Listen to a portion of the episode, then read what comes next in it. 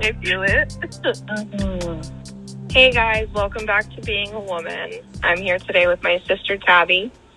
Hello. Today I kind of want to talk about the challenges of growing up with an absent parent or parents, and kind of how it can affect you throughout your life. So I kind of want to start off by saying that our mother, she wasn't around for a lot of our childhood. And our father, I mean, he has been out of my life since I was 2 years old. How old are you, Tabby?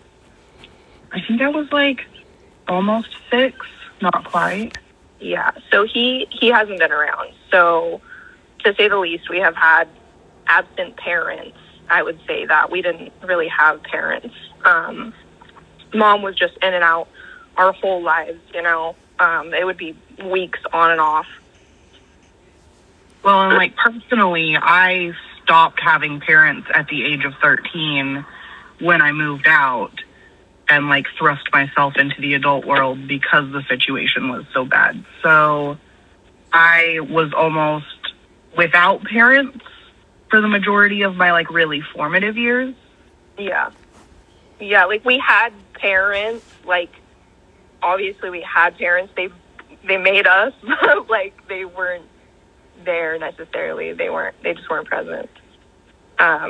So this is kind of something that obviously I have spent time looking into just because it's who we both are as people. So it's something that growing up and like trying to learn who I am and understand myself, learning more about this topic and kind of understanding it does feel like it's helping me to heal a bit because I'm understanding myself a lot better. Well, in an interjection there is therapy has also been a huge tool for me, at least, and I think for most people in my situation, and I know no two situations are the same, but I know for me, therapy has helped a lot in kind of dealing with the abandonment issues that it does leave you with when you don't have parents, because it's almost like you're an orphan, but both of your parents are still alive, and that's a super hard and weird situation to kind of be in and to be able to communicate with other people about. Like you said, it's hard to communicate with other people about it, like explaining to people, like I've straight up told people, I don't really have parents, you know, if they ask me like, oh, what does your mom or dad do or something? I'm like, well, I don't really have parents. And they're like, what? And then you have to like explain that to them. And it's like just an awkward situation. You literally have to overshare in order to give them an idea of what's going on in your life. Yeah, it's a strange experience, definitely. But the reason that our mother wasn't present most of the time was she was struggling with drug addiction for years, for most of my childhood. There's definitely other reasons why a parent is absent.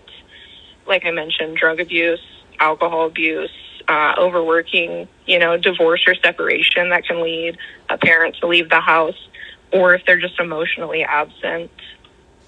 Also, mental illness plays a large part in that, especially in our story, but in a lot of people's stories, there's a lot of parents that even when they are present can't actually be present in the way a parent should because mental illness, especially like unresolved mental illness where treatment hasn't been sought or they aren't aware of the mental illness because of their own trauma.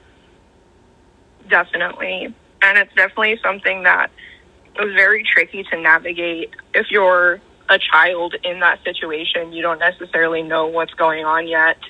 And you probably don't know how to deal with that. Like, you just think that your parents gone a lot or, you know, whatever the case may be, that they don't spend enough time with you. They don't understand your feelings or try to communicate. You know, when the people on the news, you get like the clips before they start of them being like, ow, yeah. Moving their mouth all weird. Totally understandable now. I love it on Anchorman where like he's like, Veronica, you're a real bitch. He looks like he's just sitting there having a nice cordial conversation. He's like, you're a real bitch. So how you were raised definitely determines how your mind is shaped and how you respond to the outside world. When you're raised with an absent parent or parents, you definitely develop different responses to things than someone in a stable two-parent household would. It can make it harder to develop healthy and trusting relationships. It can affect how you understand your partner's emotions and needs, your expectations of that partner and your relationship, a possibility of emotional imbalance, and how you respond to conflict. That's definitely very true.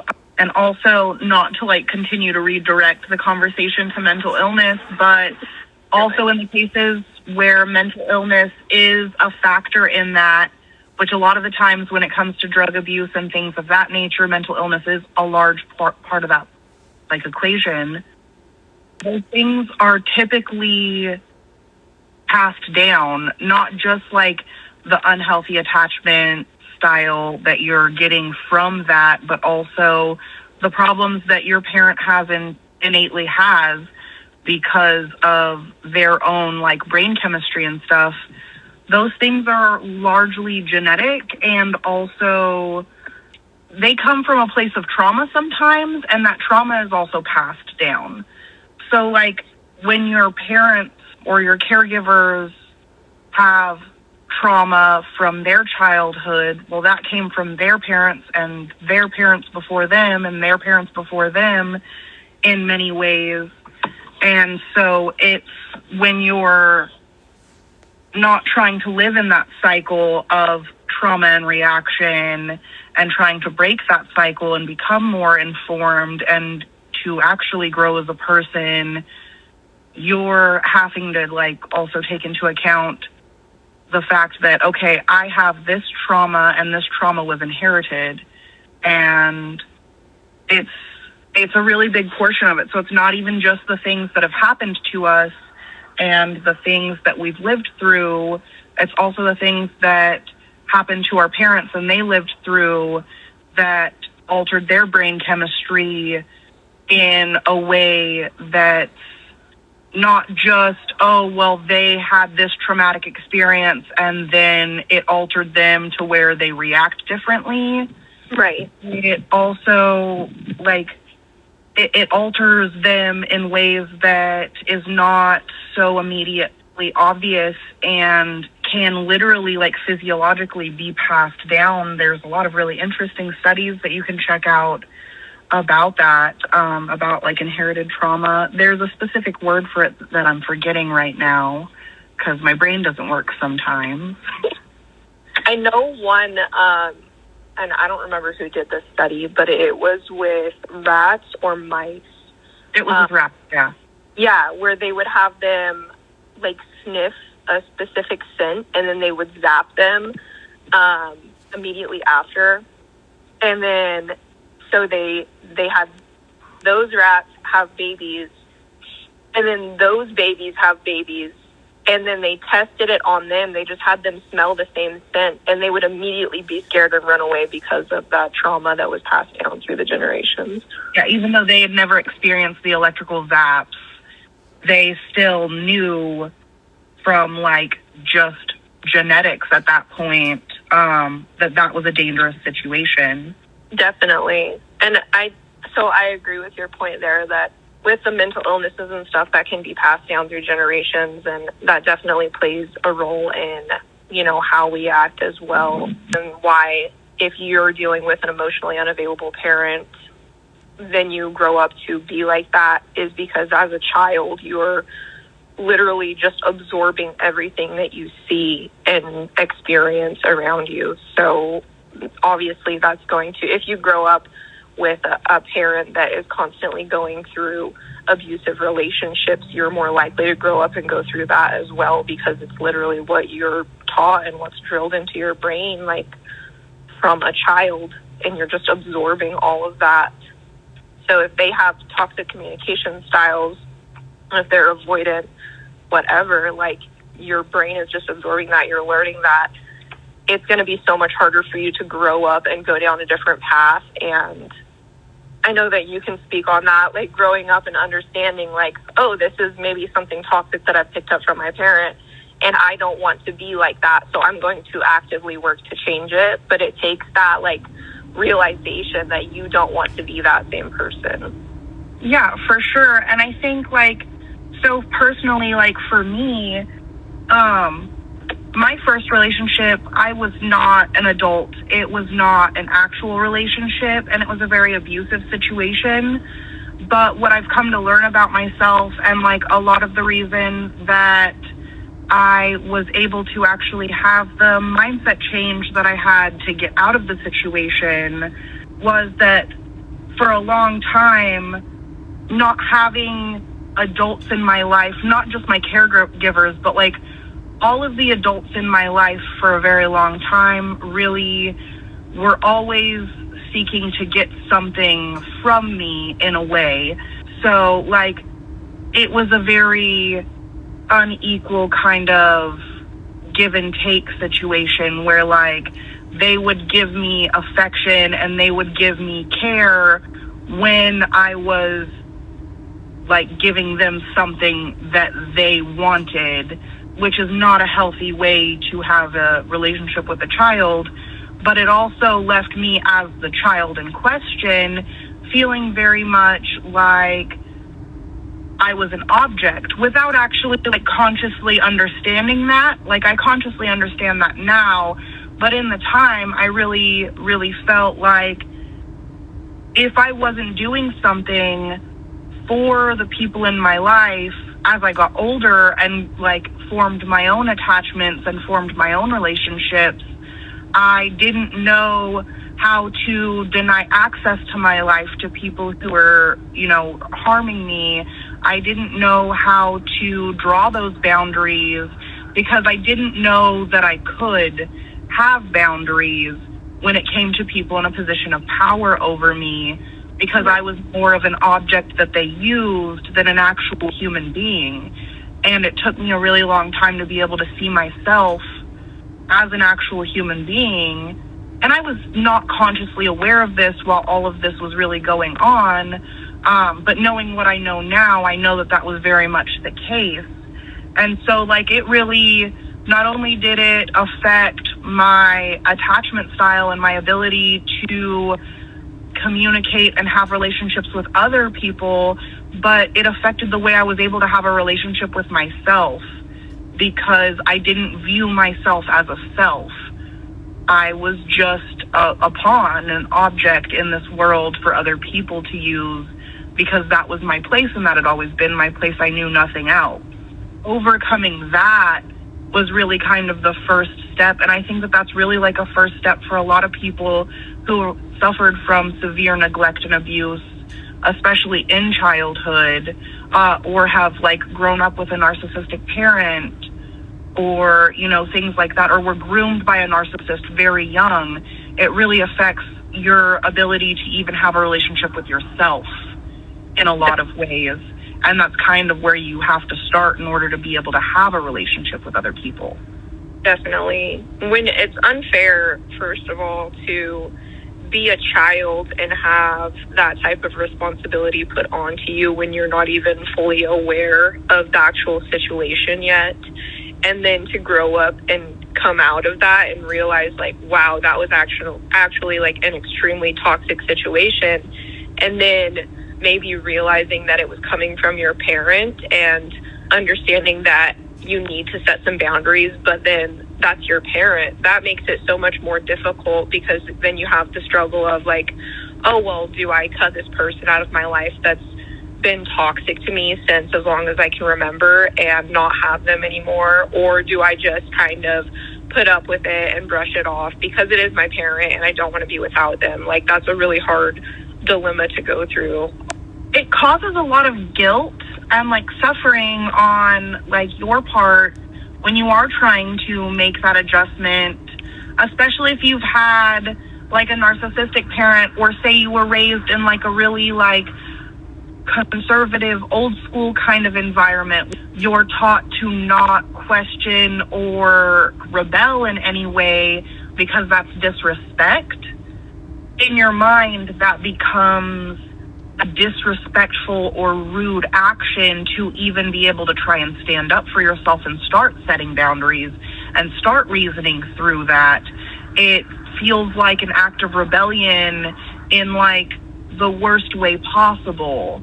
Like that does a lot to your psyche as a child. And as a child, you're never aware of these things because your job as a child is to learn your place in the world and to learn how to like safely and happily navigate yourself through. You're supposed to have that support system that allows you to learn who you are and learn where you fit and learn what you like. And when you have all of this trauma and you have all of this, when you're so alone in it, by not having parents and not having apt caregivers, you're not just having to learn all of the normal things about growing into your own person. You're also having to learn how to keep yourself safe and how to protect yourself and what's dangerous and what's not. And you're learning all of these coping mechanisms that are not necessarily healthy because you're not very well informed. You're a child. You're not supposed to be well informed. Your brain's not ready to deal with any of that kind of stuff. And it really can halt your development in a lot of other ways beyond just like the initial trauma. It can really hinder like your ability to, like, coming back to attachment styles, your ability to be able to have relationships with other people, especially healthy ones, not just romantic ones either. Like, even friendships are really hard to hang on to and hard to form and hard to not jump into. I feel like, especially in like my case, our mom being so absent, in a lot of ways, I feel like that harmed me in making friendships with other women when I was in my teenage years, when I was in like some really formative years. And even still, to a point to this day, well, maybe not like to this day, but like up to like maybe like 4 or 5 years ago, I really struggled in being able to recognize narcissistic and self-fulfilling kind of attitudes in people that came to like women, because I didn't know how to read adult women's social cues and see what was healthy and what was not. Even through years of therapy, I still struggled with that. Now I've just learned to be super, super blunt and be very open and honest.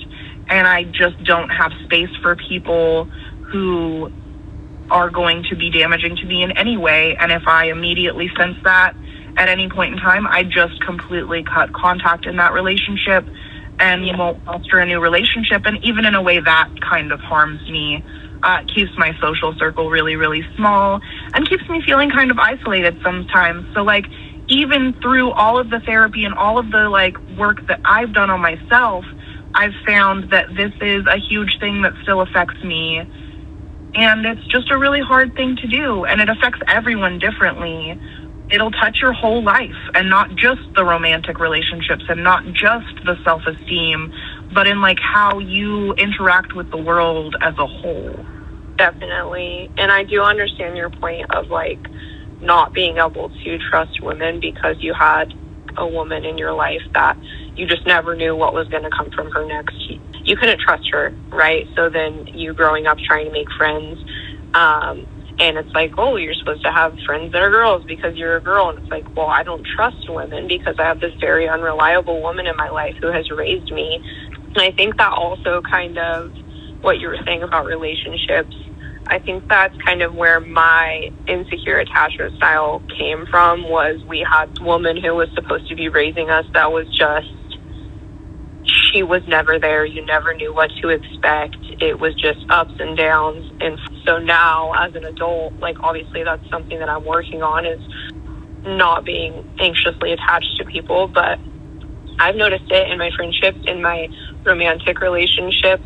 It's almost that because my childhood was so, I never knew what to expect. And now it's like, I'm so scared to lose people that I genuinely care about that I just like want to hold on to them so tight because I don't want them to go anywhere. And I never know what anyone's next action is going to be because of such an unstable childhood. And I never had, you know, neither of us ever had that stable relationship that was just always there, that you could always fall back on, you know. Well, I think I swung wildly in the other direction on that, which is interesting and shows you, like, the difference in even, like, siblings who grew up with kind of the same thing.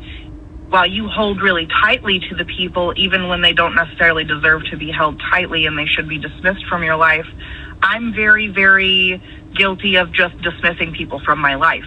I just don't make the emotional connection in the first place. Like, I'll have some sort of regard for them, but, like, actually having, like, an emotional attachment to people, I've struggled with my entire life, especially when it comes to, like, romantic relationships. I have struggled most of my life with being able to, I can fake it. I've faked it a lot in most of my early relationships. And even in the relationship that I'm in currently, when we were at the early stages, I do all of the right things that make me seem like a good girlfriend and like I'm attached, but I don't actually open up and share that emotional connection and actually become attached or reliant in any way on that person because I don't trust them to stay. Right. Because I never trusted them to be a long-term part of my life, and I know how much it hurts when you trust someone to stay and make them a safe space and they don't. So I would just not be able to form that kind of attachment. If you see something maybe going kind of good, but you have that deep down feeling like, oh, I can't trust this person because I can't trust anyone and I don't want to open up to them and then they hurt me, do you feel like you kind of self-sabotage by just pushing them away? Well, I wouldn't necessarily call it self-sabotage because I feel like it's not a conscious level. I'm not having the thought of, oh, I can't trust this person yet.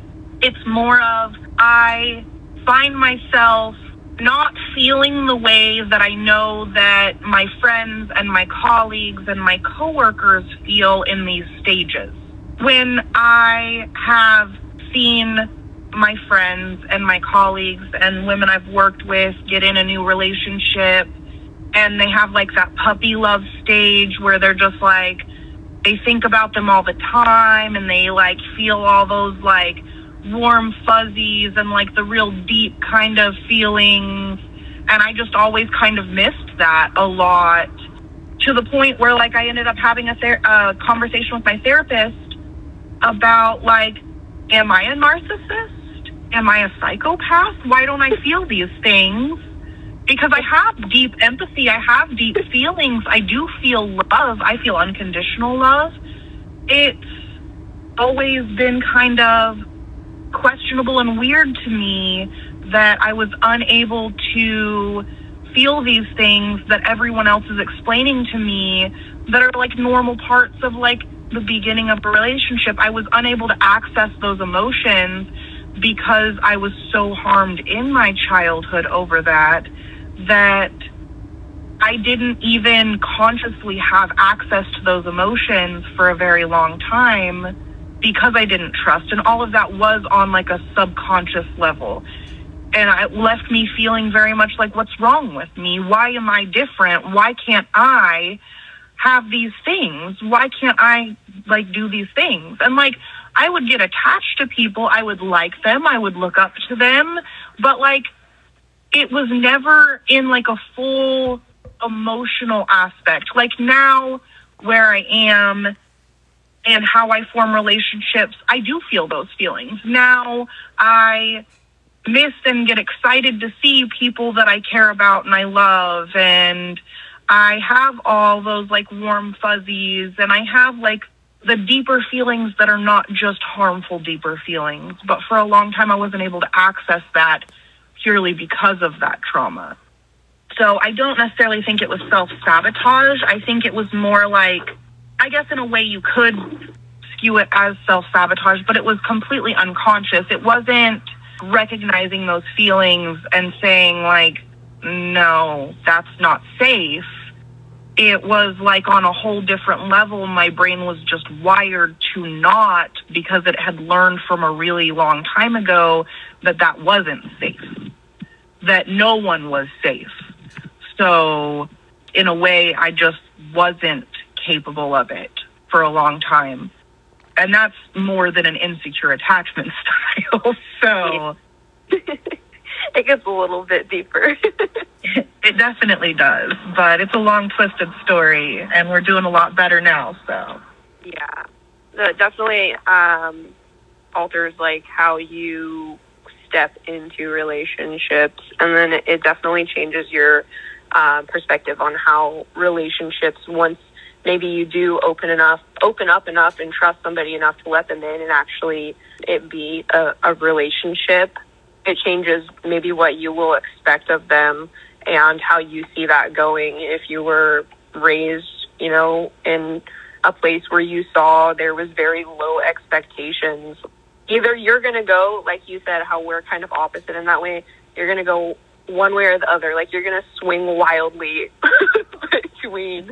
It's funny because I catch myself, like, when I'm a lot better about this now, but like, when I'm in a full-blown, like, relationship with somebody, I will let so much shit slide. And I'm just like, I'm already in love with you. I want to make this work. If I'm just, like, dating someone or talking to someone, if they fucking breathe at me wrong, I'm like, get the fuck out of here, buddy. Like, nobody... Yeah, just living with one foot out the door at all times. And that's so fucking strange to me, I guess, because there's no commitment there yet. It's like, oh, well, I hardly fucking know this person. But it's just weird, actually, like, once you're in love with somebody, the shit that you're willing to accept is wild. And then, like, changing your mind about, like, why the fuck am I doing this? Why would I put up with that? Like, me looking back at relationships that I've been in, I'm like, why the fuck did I stay? Like, why the fuck was I there for so long? And I've even had someone, I told you, I had someone say this to me about, like, you deserve more than me, or like, I don't know why you were with me, or blah, blah, blah. And it's just like, for the other person to be telling you that, that is a red flag. That is narcissistic behavior on point. They are literally telling you, I'm mistreating you, and I can't believe you're letting me, and it's going to continue. Literally. Like, that is the reddest of flags. That's literally like getting wrapped in a red flag and dropped in the bottom of the ocean kind of red flag. Like, if that's not even a red flag, that's like run. That is a starting gun. Run the fuck away from that shit. They straight up called out my trauma because they were like, I think that the reason why you stayed is because you, like, of the relationships that your mother was in, and that's how you learned how men should treat you, and blah, blah, blah. And I was just like, what the fuck? Like, I literally need to pack my shit and leave now because of the things that you're saying to me. Like, yeah. So the last thing that I kind of wanted to touch on was the self-regulation aspect of it. So when you grow up in an unstable environment, you have distant parents, or you have pretty much non-existent parents, you have a problem with self-regulation, or you can have a problem with self-regulation. That entails pretty much just how you control the thoughts that come through your mind, your impulses, whether you have a problem with drinking or drugs, smoking, if you struggle with eating disorders, excessive spending, all of these things that plays a role in.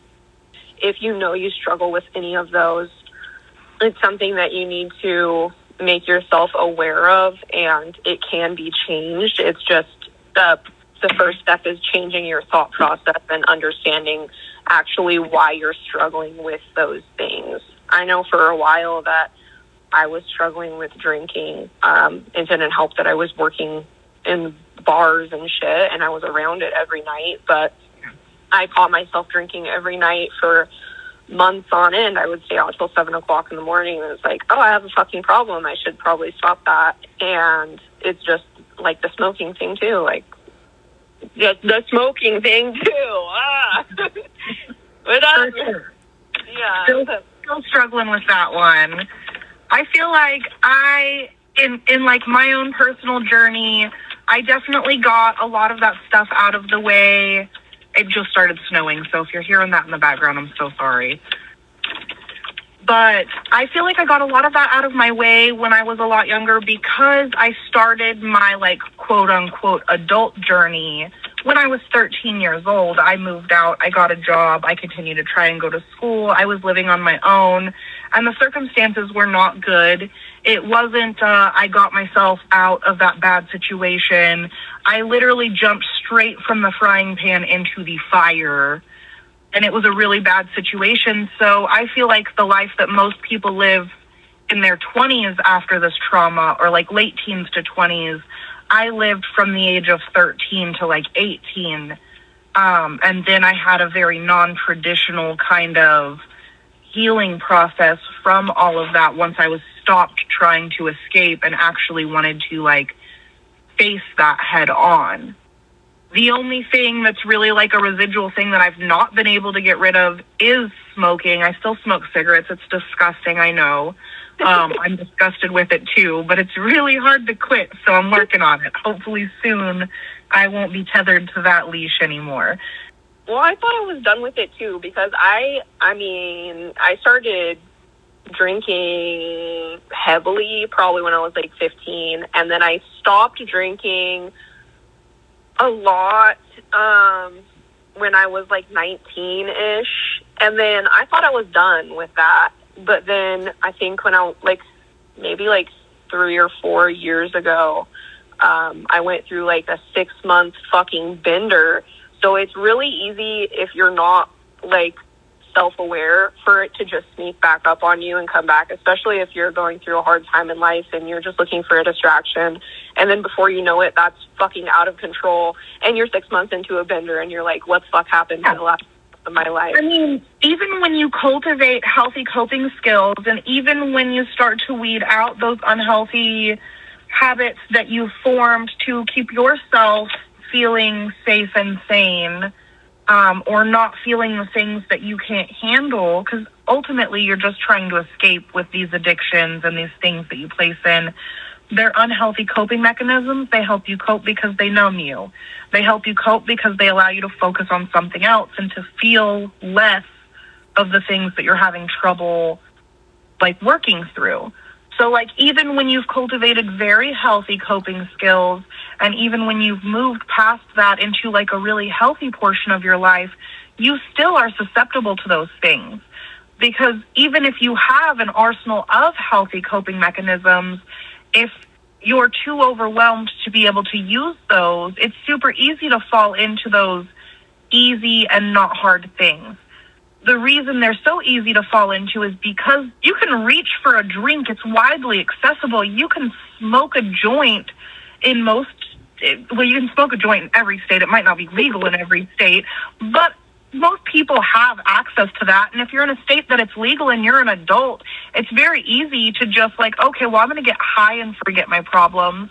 A lot of people use hard drugs for that same matter, or like pop pills. Even if they're pills prescribed, they're overusing them to just kind of numb out that feeling. A lot of people are using things that are very easy. They don't take work. And I've done it for a large portion of what would be most people's childhood. It was my childhood, even though I wasn't in a child position. It's because they're easy. They don't take work. The coping skills that are healthy, they take work. They take introspection. They take a lot of cultivation and a lot of care. So you're putting a lot more effort into them. And in those moments where you're really going through it, you don't always have the energy to put in that work. So grabbing something that's easier, that's unhealthy, is just sometimes the way that you go, and it's super easy to fall into that trap. This is easy, so I'm going to reach for it. I don't have to think about it. I don't have to try too hard. Everything's too hard already, so I'm just going to take the easiest approach. Definitely. And escape those feelings in the moment when they feel overwhelming. A lot of people just reach for the easier option because, like, why would I feel this terrible emotion that's coming over me right now when I could just go get fucked up with my friends and have a good time? And but you could also like go talk to your therapist or call a close friend go for a nice, pretty drive, or go to the gym. Absolutely. The gym is a great place. You can reach for those healthier coping skills. They just take a little bit more effort. And I think that that's why it's so easy to fall into that trap of drugs and alcohol, is because, and like even lumping cigarettes and nicotine in with that. Like, yeah. I still very much, I'll go through a stressful situation. My breathing will stop being correct. Like, I'll start breathing too quickly or like too shallowly, and like essentially like baby hyperventilating. And I'll feel like the stress in my body, and I'll feel my chest getting tight, and I'll start to go into that like panic attack mode. And instead of taking deep breaths, putting on my noise canceling headphones, taking some deep breaths, stepping away from the situation, breathing some fresh air, I'll just be like, I need to smoke a cigarette, which is still an unhealthy coping mechanism. And of all the things that I've, gotten rid of in my life, I've been unable to get rid of that one so far. It is a work in progress, and I will eventually get there. Like, I do know that I will. I just really need to double down and give it a fair shot, and just be more strict and conscientious of like when I'm having that dysregulation of my own body, and conscious of the ways that I can help that without reaching for something harmful. Right. I also think the only thing that worked for me with quitting smoking cigarettes was, and this is how I have quit anything that I wanted to stop ever, was I just quit cold turkey. I also don't have a super addictive personality, and I can't speak for you, but that's the only thing that's ever worked for me. If I'm like, oh, I'll just smoke this last pack and then I'll be done, that doesn't fucking work. Like, as soon as I have the thought, I'm going to quit, I have to just stop fucking smoking or stop doing whatever right then, and that's it. And I don't allow myself to go any further, because if I try to wean myself off of it, I'm never going to fucking stop. But it also makes it a lot harder if, like, you're trying to quit smoking and you're trying to quit drinking, and all the people that you surround yourself with are drinking or smoking. If you're trying to quit drinking and your friends are inviting you out every other night, like, that's going to make it really difficult, because you may not feel like you have any other options. Like, oh, why would I want to go to the gym if I could go hang out with all my friends that are going out? And you may feel like you're starting to lose all of your friends because they're not wanting to do those healthier things with you. Also, on that note, like, maybe your friends are in a bad place themselves and not being able to step away from that because they're using it as a way to, like, numb and medicate those feelings in an unhealthy way that they're having. Or there's also the possibility they don't seem to care that that's your journey, that maybe they're not emotionally mature enough to really be your friend. History doesn't always mean anything if, they're not willing to help protect you when you're in a vulnerable place. Friends should always be, like, helping you on your journey. Yeah. Not to the detriment of themselves, but, like, they should be there. Right. If you're trying to quit drinking, you're saying, hey, guys, like, I have noticed myself drinking a little bit too much. Or even if you just don't fucking like it, a true friend would support you in that and push you to be. Not invite you to bars every single weekend, or not hang out with you if you can't go to the bar, kind of thing. Like, that. They would make time for you. And if that is the case, maybe it's time to move on from that person, because that's not someone that you need in your life anyways, if they're just going to try to bring you back down into that toxic cycle that you're trying to escape. That's for sure. And I know, like, I've had, speaking on, like, the friendship thing that I had touched on earlier, I've found myself, especially in my younger years, like my teenage years, I found that a lot of my friendships with people were people who didn't actually care about me. They wanted to be my friend because they liked certain things about my personality, and they liked certain things about me, and they didn't necessarily like me as a person. They were just using that for, like, the clout of, like, oh yeah, she's my friend, kind of thing, which is silly and ridiculous. One of my very closest friends for, like, almost all of my teenage years really when I finally got out of that friendship and was able to step away and like hear what other people were saying to me about her, she spent our entire friendship trying to sabotage me. Anytime she saw that I was happy, she would try and lead me away from it. Anytime she saw me getting something that would like better myself, she would try and lead me away from it. Anytime I started to foster a relationship with somebody else that was not like that actually cared about me, she would try and like move me away from it by lying and manipulation and by playing on like fears that she knew that I had. She wasn't my friend. Like, she was never my friend, and that also created a lot of trust issues and a lot of attachment issues for me, because it was just kind of the same thing over again. It was like, oh, this person is fake my friend. This person faked caring about me because they just wanted to use me for this end goal and this end goal. And it was just kind of like a vicious cycle that I felt like I was never going to be able to step out of.